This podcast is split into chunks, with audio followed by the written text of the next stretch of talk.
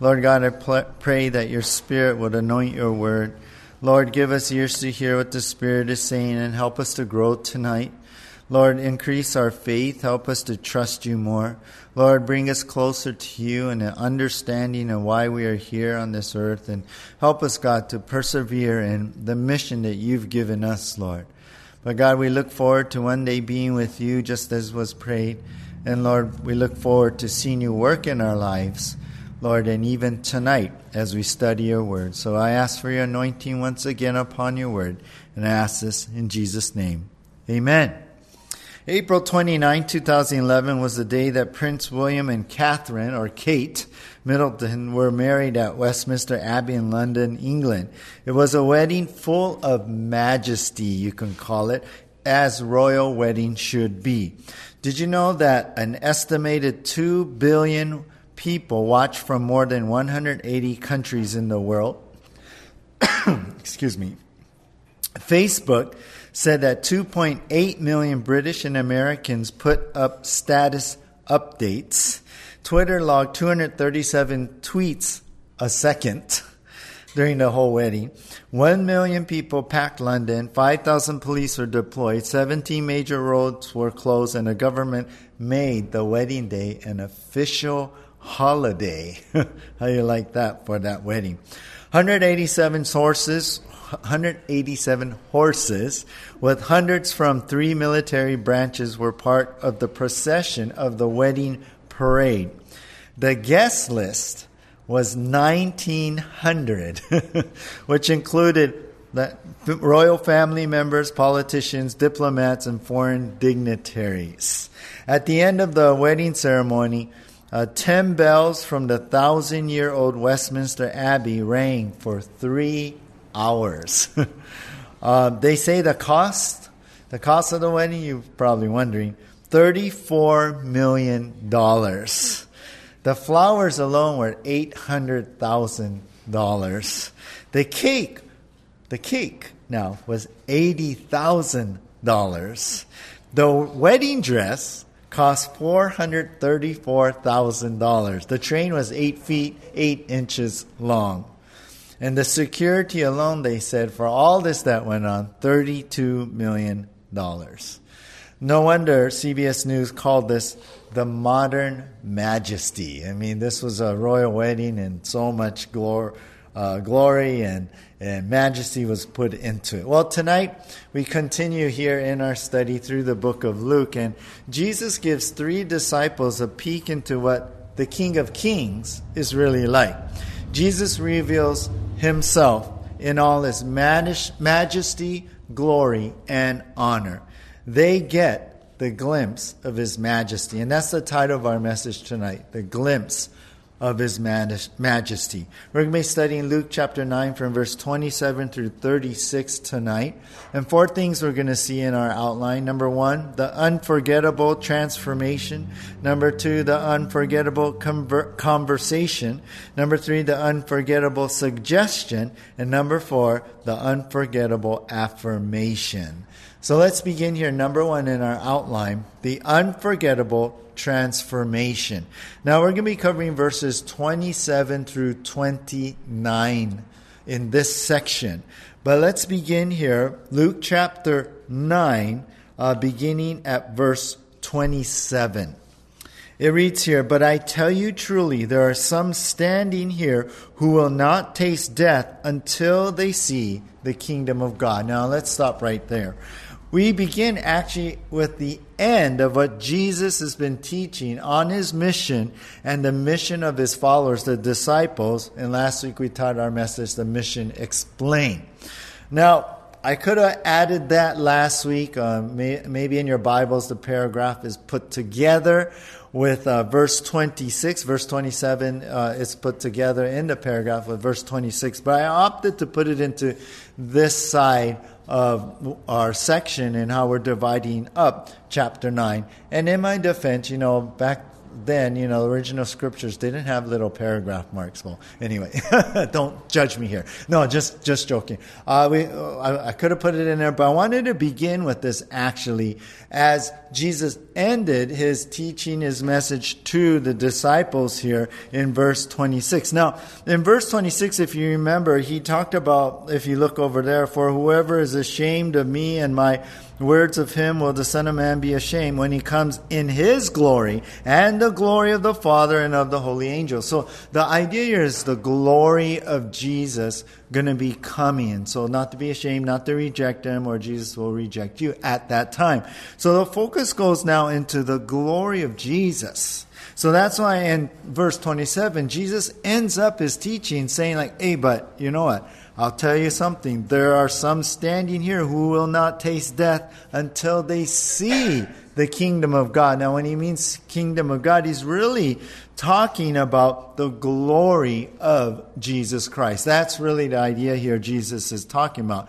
Now, some say the glory of Christ or this kingdom of God is really speaking about the spread of the gospel into the world and salvation coming to people. And we know that happened in the book of Acts, and God did a, a wonderful thing in spreading gospel all until uh, up until this day, even, and it's going on that the kingdom of God is being spread through the, the, the spreading of the gospel and people getting saved. Well, some say it's really talking about that.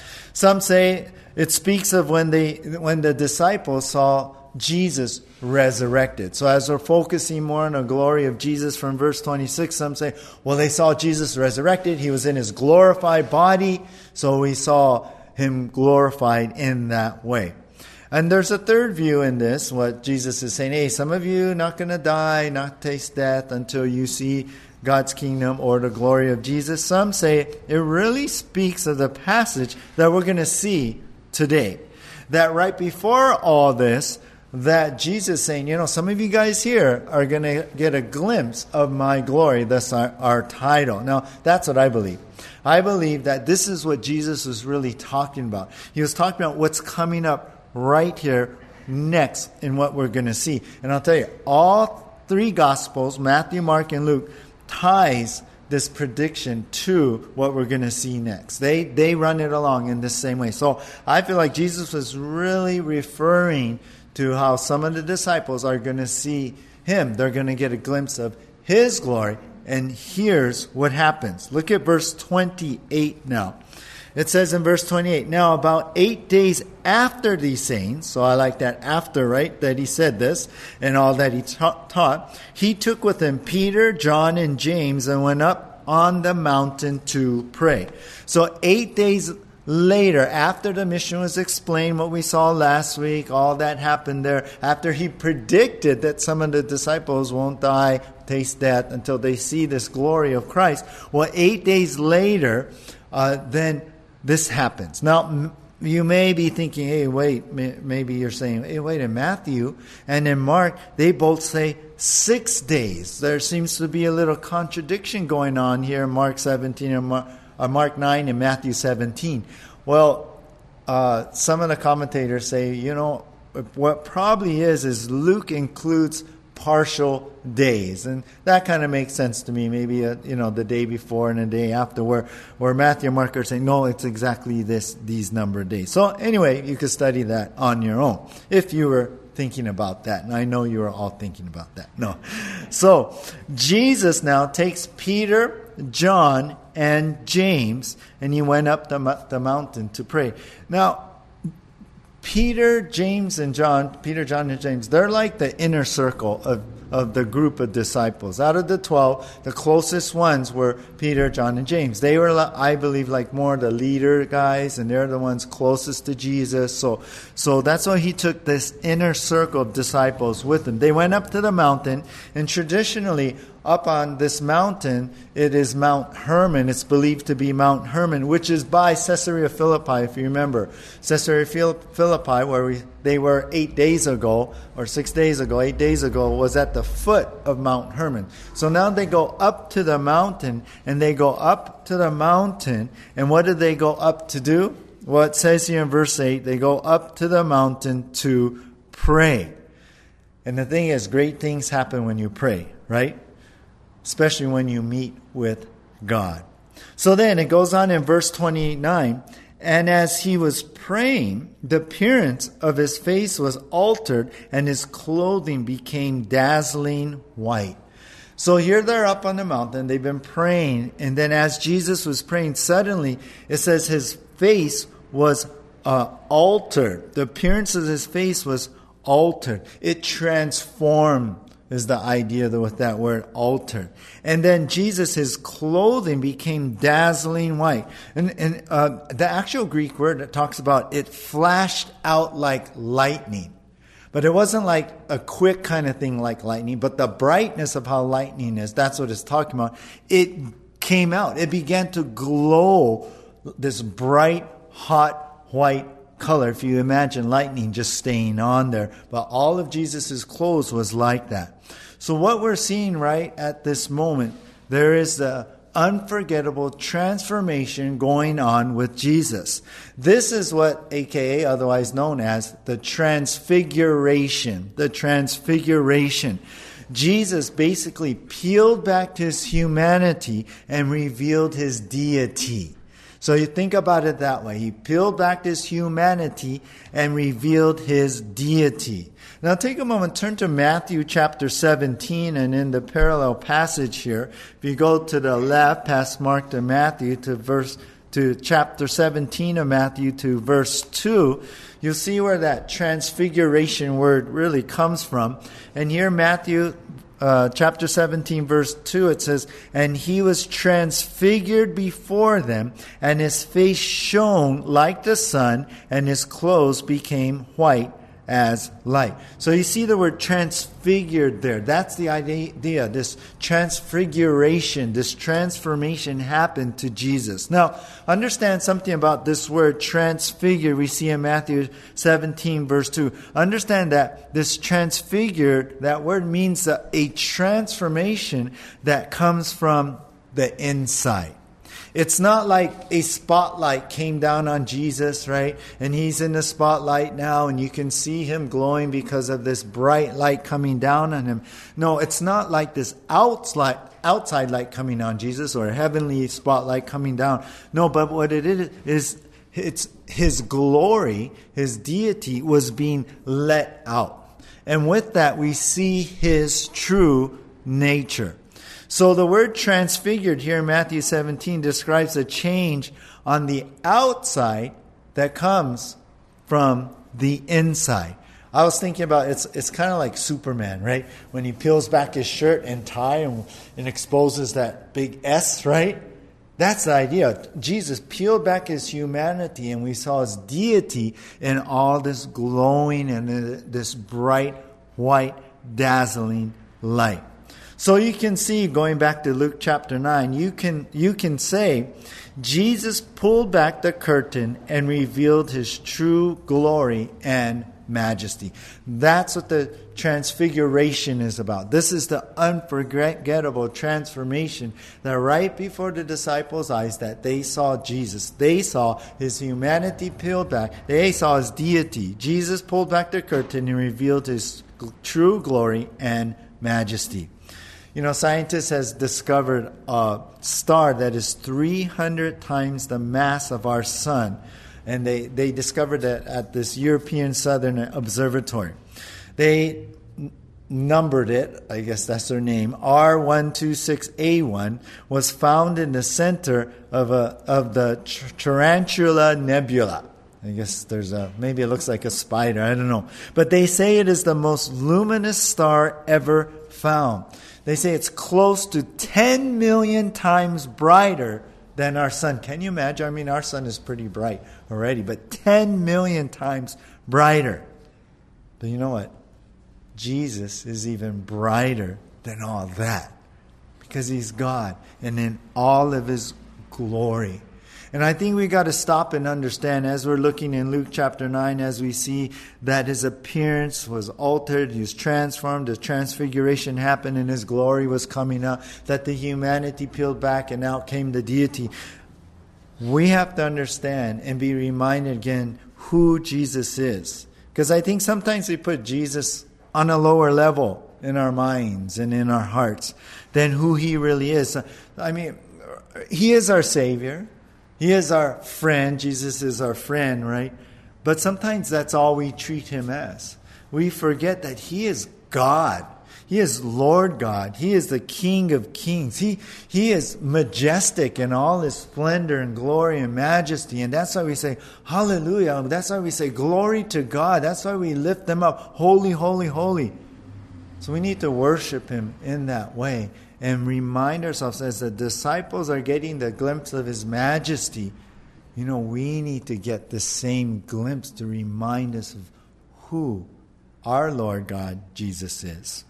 So, this is the unforgettable transformation. We see the glimpse of his majesty. Let's go to number two the unforgettable conversation. The unforgettable conversation. We go on here in chapter 9 to verse 30 and 31 in this section. Let's look at both verses.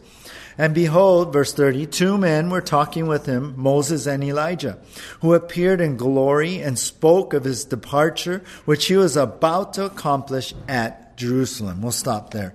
Now, here's the second amazing thing. I mean, here's Jesus. We're seeing him in his deity, all of his dazzling glory and this brightness of his clothing, and his face changes. I think it's glowing too. That's a transformation, transfiguration, and the alteration that's going on.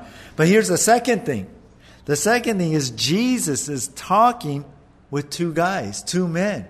Who is this? Well, the scripture tells us right here at the end of verse 30 that he's talking with who? Moses and Elijah. And they're there with Jesus and who appeared in glory. They're glowing too. Their clothes is glowing too. They have heaven's glory. Not the same, I would say, and the deity of Jesus, but them coming from heaven, they're glowing in a sense from heaven's glory. Now, what are they talking about? Interesting thing, it says here in verse 31 they appeared in glory and spoke of his departure. Jesus' departure, which he was about to accomplish at Jerusalem. What's this talking about? Well, it's talking about Jesus dying on the cross for our sins and then rising again from the dead and departing that, that way.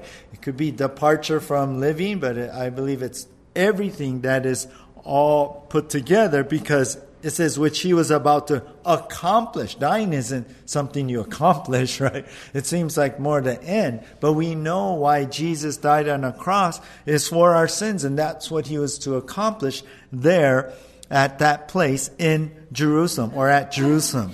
So Jesus at this point is making his way toward Jerusalem now. Understand this. He, he's, he's on the, the, the way, heading that way. He, remember, he's heading toward that ultimate mission. He's already uh, shared with the disciples, right? The, the mission explained last time what, what's going to happen to them all. So he's preparing them. He's heading that way. And he's going to that end of dying on the cross for us all.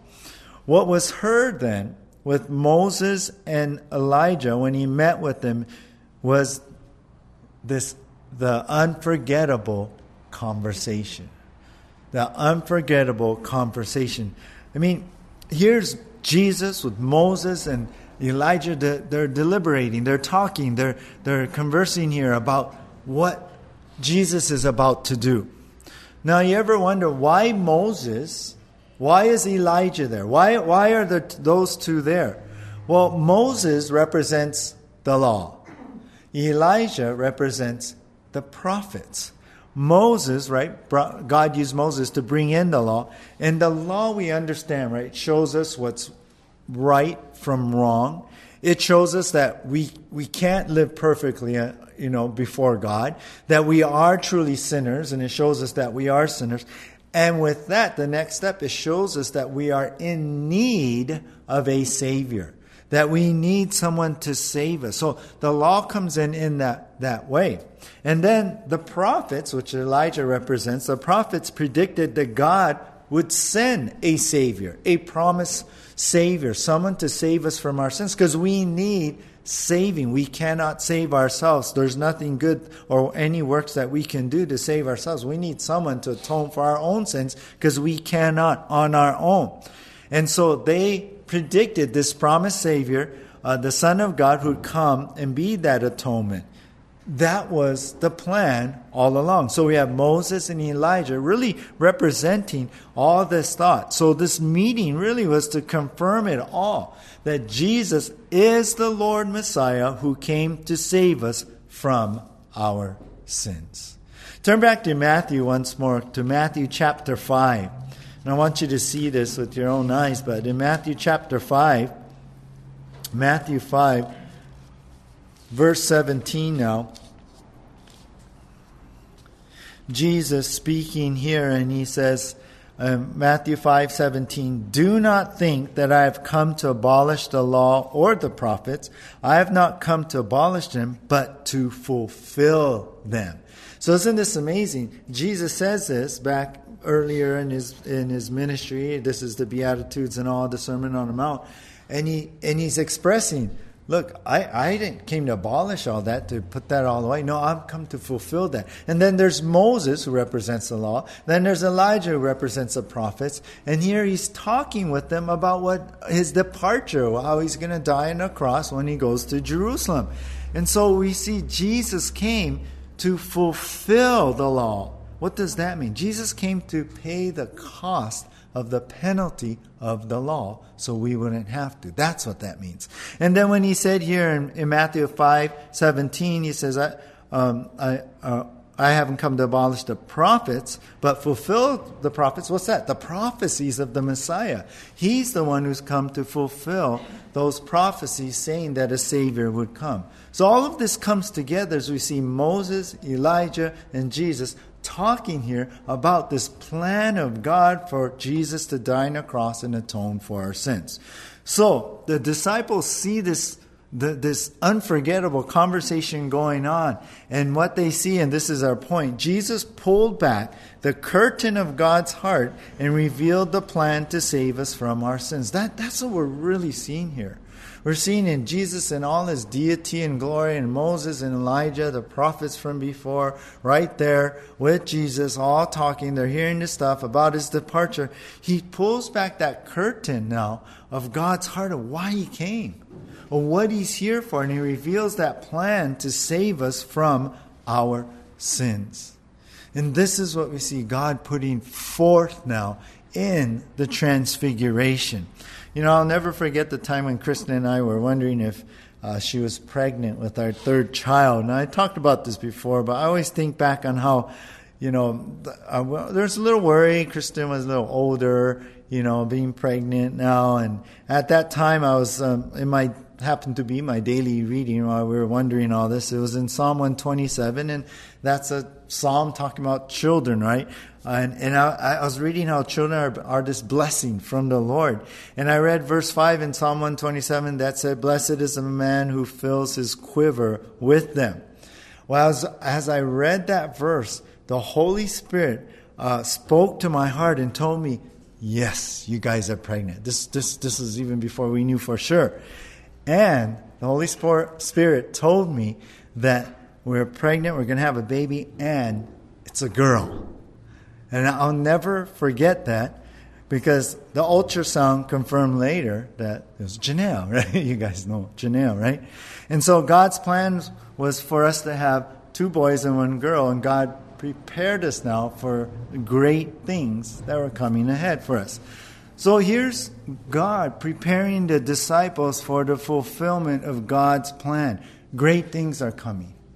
This is his plan. What Jesus had mentioned to them, what Jesus has been talking about, all this is coming together. Moses uh, the, the law had us come to a place of our need. The prophets, how they prophesied a Savior to come, and that's who this Jesus is. God come from heaven, become flesh to die on a cross, atone for our sins.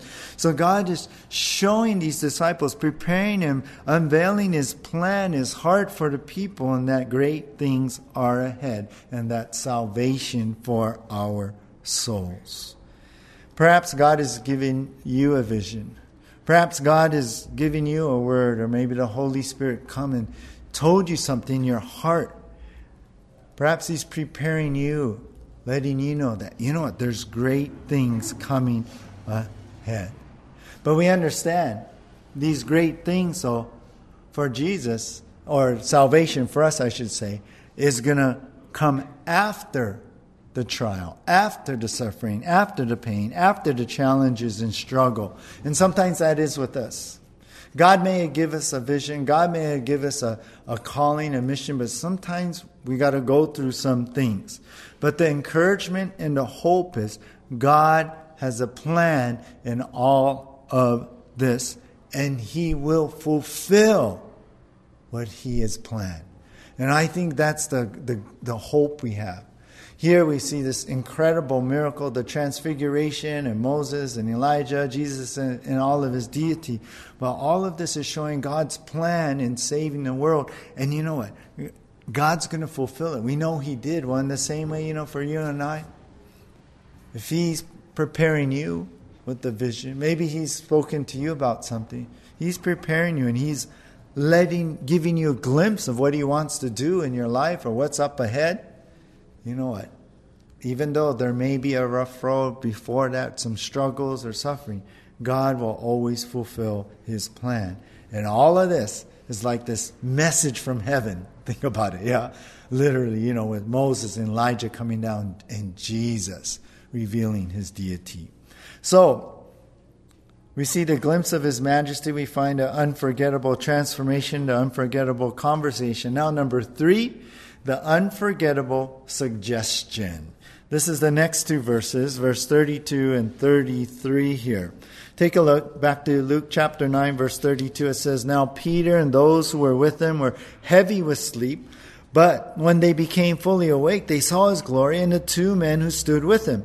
And as the men were parting from him, Peter said to Jesus, Master, it is good that we are here. Let us make three tents, one for you, and one for Moses, and one for Elijah, not knowing what he said. So Peter, James, uh, John, they were heavy with sleep. I suppose Jesus is praying a long time. Yeah and they were with Jesus. and Maybe they were praying with them, and they fell asleep. Have you ever fell asleep in a prayer, a long prayer meeting? Oh, you don't have to confess. I already know. No, just joking. you know, imagine the disciples, yeah? They're away from everything. They're getting some rest and relaxation. They're up on a mountain. You know, it, it's nice up there. And, and they're, they're just right? You're just sitting there praying, and sometimes, oh, you start to doze there, and your eyes, well, they doze asleep.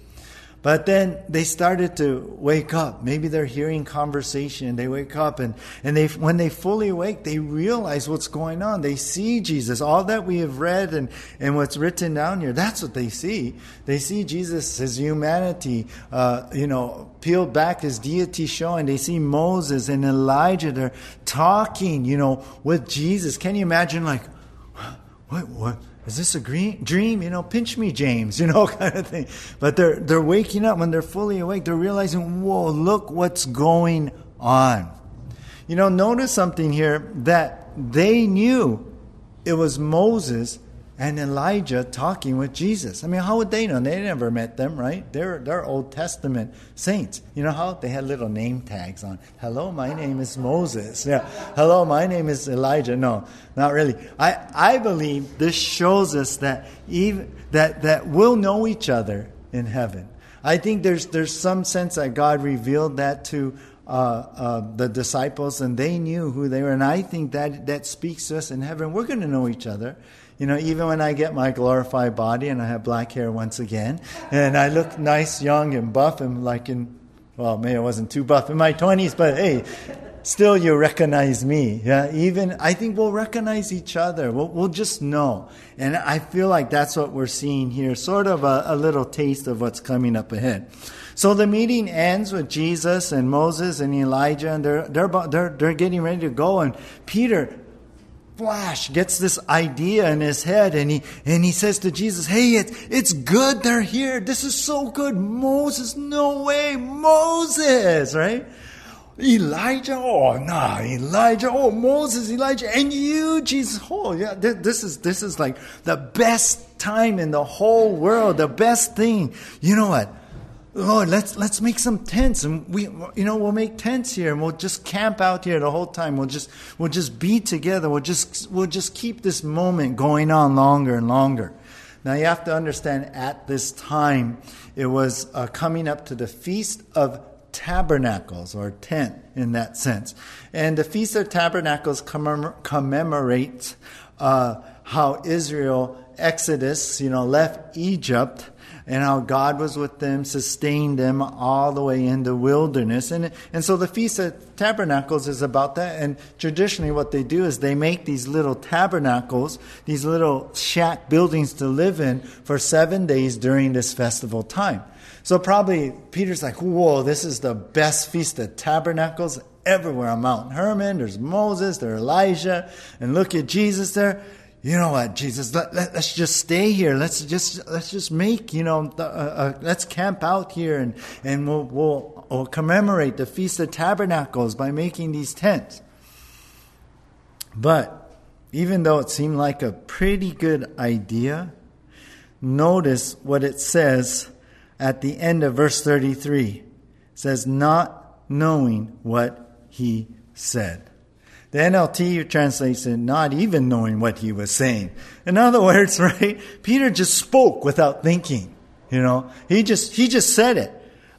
I'm sure he regrets it to this day. you know, because it's in the Bible, right? And in all these years, everyone reads it and studies that. Oh, Peter. Um, and Peter's like, Luke, why'd you have to write not knowing what you said? I mean, like, like what? I'm sure he's ashamed. I'm sure he's embarrassed. So that's why I call this the unforgettable suggestion. He's like, oh, it's coming up again. It's coming up again. We do say foolish things sometimes, don't we? I remember Pastor Chuck uh, once saying, Better to keep your mouth shut and let people think you're a fool than open it and dispel all doubts. I like that one. And so I want you to see this that we would learn it's better to think before you speak what's on your mind. yeah? Or we could just say it's better to think before you speak. I mean, James 1.19 tells us, Know this, my beloved brothers, let every person be quick to hear, slow to speak, slow to anger. And I was just talking to someone the other day how oh, we, we got to learn to be more quick to hear, not quick to speak, right? More quicker to just listen and not just talk right away, but slow to speak. Now, how many times we've done that? How many of you, right, have have spoken without thinking? And then what you say, you wish you can reel it back in, but you can't. You wish you can you can turn the, the clock back, you know, a little bit so that, oh, this time I'll be quiet, you know, and not respond or react in, in that way. Sometimes we're we're um, more uh, slow to hear and, and quick to speak. But what we need to do is be slow at our speaking and listen more, process more. You know, I'm trying to learn that too. Don't just say the first thing that pops in your head. A lot of times it's not that great. I'm not saying all the time, but it's usually better. Like Peter, you probably should have prayed about that before you said something, you know. Um, and you, you probably thought about that later. I'm sure he was excited. I'm sure it's like, whoa, this is awesome. Oh, I want to, let's be here forever with these guys, Moses, Elijah. I want to hang out with them. But you know what? I've been trying to stop myself, ask myself, and pray and just say, you know, Holy Spirit, is this you speaking? Is this what you want me to say? Or is it just me? Or is it my, my flesh? Is it my emotions? You know, sometimes our emotions are ah, going, going. And sometimes those emotions are really flesh driven, not so much spirit driven. Ultimately, we want to let God guide our words anyway, right? Ultimately, as we submit to God in, in the areas in our life, we sing I surrender, and we submit to Him and trying to be obedient and doing right and, and uh, holding to biblical morals and principles and following His will in our life. Well, we need to do that even with our mouth, with our tongue, and su- put that on the altar too. Submit to God the words that we speak, because we want our words to glorify God also. We know Peter, right? Peter is known for foot in the mouth disciple, right? He's kind of known for just just just speaking out of turn and just thinking what he speaks and impulsive in all that he does and, and, and the words that he says and but you know what after pentecost when the holy spirit baptized the disciples and he was filled with the power of the disciples the holy spirit took over his mouth and you know what happened in acts chapter 2 he stood up and he preached a message and about it says about 3000 people were saved through Peter's preaching. And that's how we should be speaking. To influence to help people to to say what God wants us to say. Turn to Colossians chapter 4 verse 6 Colossians to the right. Colossians it's after Galatians it's after um, Ephesians and Philippians, and then you'll come to Colossians. Someone told me a long time ago how to remember because you have Galatians, um, Ephesians, Philippians, and Colossians. How to remember the order? Go eat popcorn. How you like that one? That's how I remember it to this day. This was like years ago when I was in college. But Colossians chapter 4, verse 6, it says, Let your speech always be gracious seasoned with salt, so that you may know how you ought to answer each person. That's what we pray for. All right, let's go on to our last heading the unforgettable affirmation. We've seen the unforgettable transformation, conversion, suggestion, and now the unforgettable affirmation. We'll finish up here, Luke, back to Luke chapter 9 from verse, uh, we're going to cover verse 34 and 36, but first 34 and 35.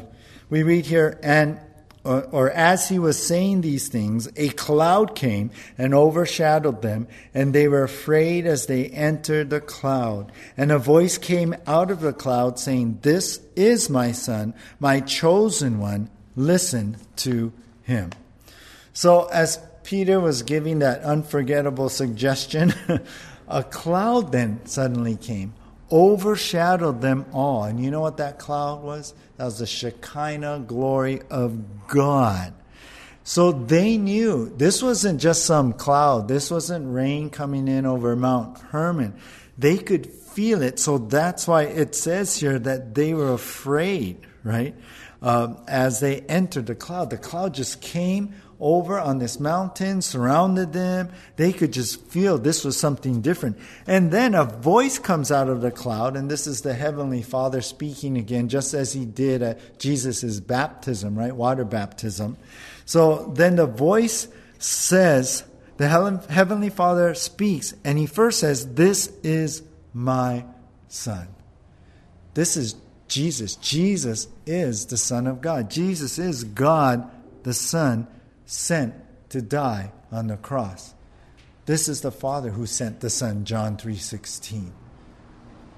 That's what we're, we're, really talking about. When we talk about the Son of God, or I sometimes I say God the Son, is really talking about how God came from heaven to become a man to die on the cross. So the Father's affirming all of this. This is the affirmation saying, hey, this is my son. This is the one I, I sent. Then the second thing he says my chosen one. Now, chosen one is another term for the Messiah. This is the Savior, he's saying. This is the Messiah come to save the world, to bring salvation from our sins, to die on the cross. So he can wash away that guilt. So we can be forgiven of our sins, really be forgiven. This is our Savior to save us from our sins. And then look at the last thing, the third thing we see here the Father says this now listen to Him. Follow Jesus. Obey Jesus. That, that's really the idea.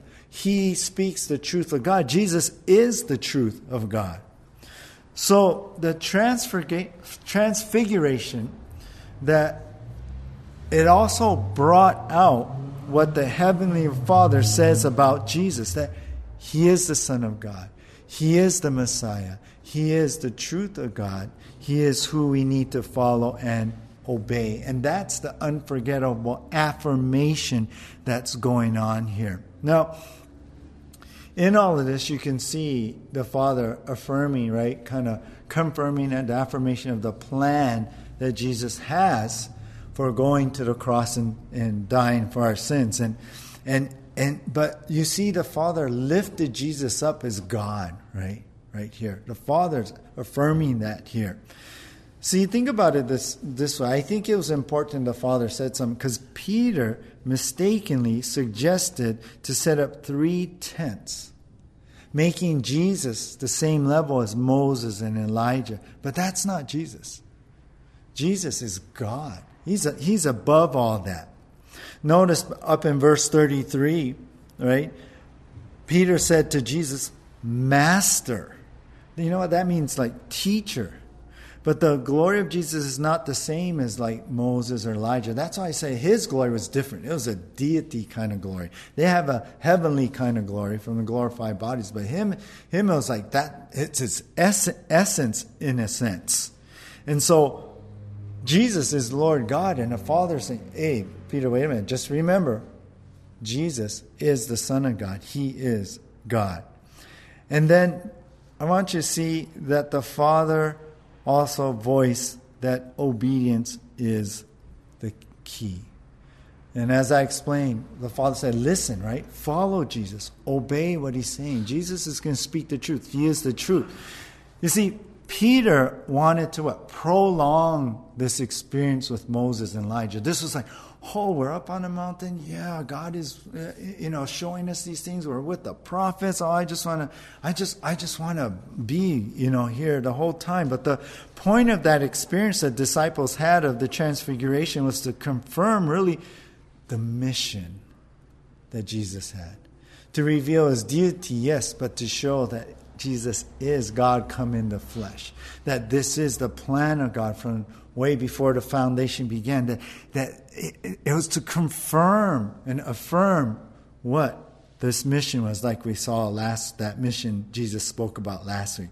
Notice, Moses and Elijah, they were returning to that glory in heaven, but Jesus, you know what, after this is heading back down the mountain to heading toward Jerusalem to his death.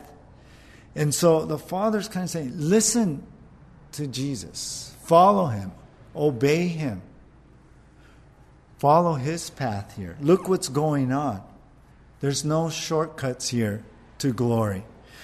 The way to fulfill God's plan is by listening to what God wants. And God seeks those who listen to him, even if it means going toward your path to Jerusalem. So look at verse 36 now. Our last verse. And when the voice had spoken, Jesus was found alone, and they kept silent and told no one in those days anything of what they had seen. So the scene ends. Jesus puts back his shirt and tie. He's no longer Superman. He's uh, Clark Kent, right? And and so here's Jesus in his humanity, and Jesus goes back to normal. The transfiguration is over, and what is it now? Back to the mission, back to heading toward making their way toward Jerusalem. Now the disciples they didn't say a word about what happened here. In Matthew and Mark, they say Jesus told the disciples not to say anything till after the resurrection. Why is that? because I don't think they fully understood what was going on here. And Jesus wanted them to focus in on the mission that Jesus had to purchase salvation for the world. It wasn't about his glorification or being, you know, his glory, right? Coming in his glory. That's the second coming, right? His first coming was to purchase salvation. And so Jesus saying, look, first First on this path is the suffering. The path to glory is the path through suffering. I like what John Phillips said. His death was no accident, it was an accomplishment, like we read earlier. He was in charge throughout the whole appalling affair. So we see Jesus, Jesus understanding, Jesus sticking to, Jesus moving forward, knowing what he needs to do on this mission.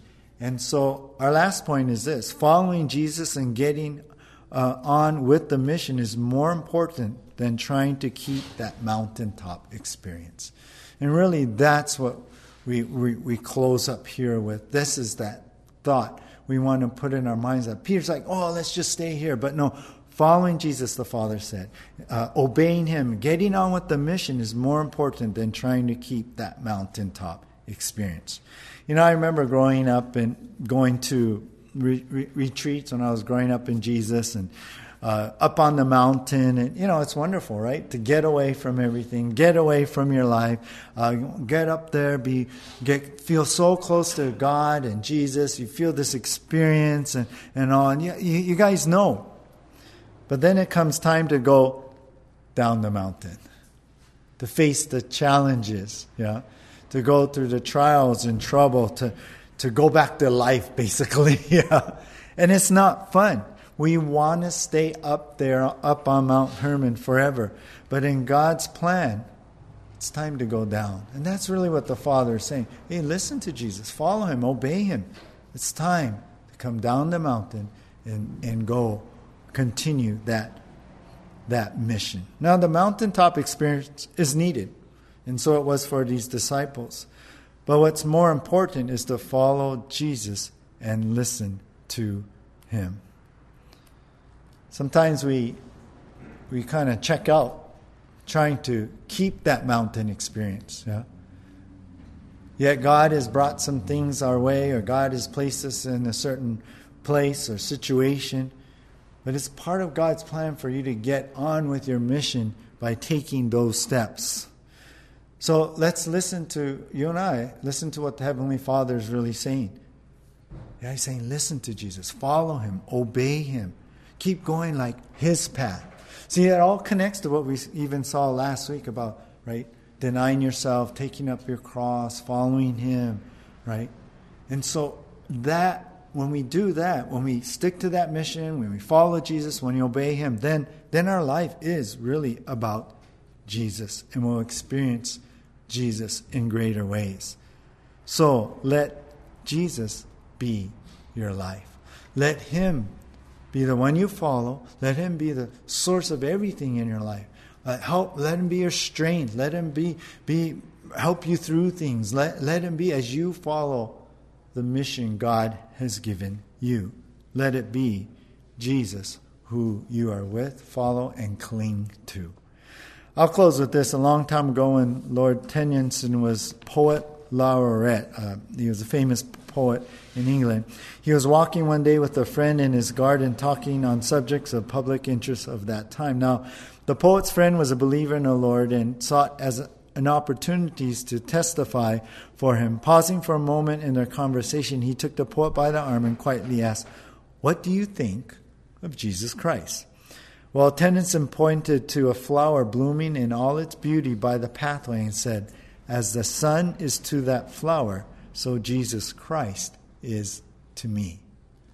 I love that. Now, I don't know if he really became a believer, but what he said speaks to my heart, you guys. I want to cling to Jesus. I want to follow. No matter what path I go, he's my sun. He makes me bloom. He, he, he makes me grow. And, and, and that's that path to glory in the end. Jesus gives me life. He's the life giver. So why should I not follow Jesus and listen to what he says? You know what? That's really what it means. We see Jesus for all he is, when we get the glimpse of his majesty. Let's pray. Lord, as we come to you, we get this glimpse, Lord, of who you are and what you've done and why you came, Lord.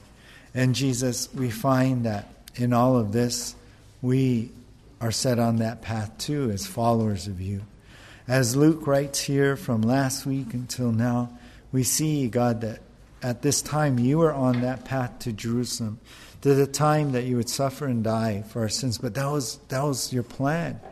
That was what the Father had put into place long time ago. And Lord, we know that our mission here may not always be filled with glory and great things and happiness in that way, but there's still great things in that we find you even in our suffering even in our trials and challenges and as you as you lead us god you're still with us As you lead us, you strengthen us, and, and you are our sun, God, as as a sun is to a flower. Your strength, God. You you grow us, you warm us, Lord, and you give us life. So tonight, Lord, as we look to you as our God, as our Lord and Messiah, as we get a glimpse of your majesty, may we follow you, God, and stick to the path that you would, you have put us on. Help us not to complain, God. Help us not to be discouraged or disappointed, but help us to know that the vision you've given us and the mission, Lord, God, no matter the bumps or the potholes or, or, or how slippery the path might become, you're still there and you have a plan in all of this and you will fulfill what you've called us to do. So give us the strength, Lord, to keep our eyes on who you are as we got a glimpse of you today, Lord, we know that you are God, you love us, and you care for us, Lord. We know that you have the power. And so, Lord, may our eyes be fixed upon you as we go along this path. And I pray for anyone here right now who's been struggling, God. Lord, you've given them a vision. You've spoken to them by your Spirit. You prepared them for what's coming up. But it seems like it's not what they expected. Lord, I pray you'd encourage them right now. That sometimes, Lord, after the mountaintop experience, you know we have to go through the valley. But even in the valley, you are with me. Even in that, you protect us, Lord. So I pray for anyone here right now that may be struggling, that they would sense what your Spirit is saying right now, and that they would be encouraged by your word. In Jesus' name, amen. Let's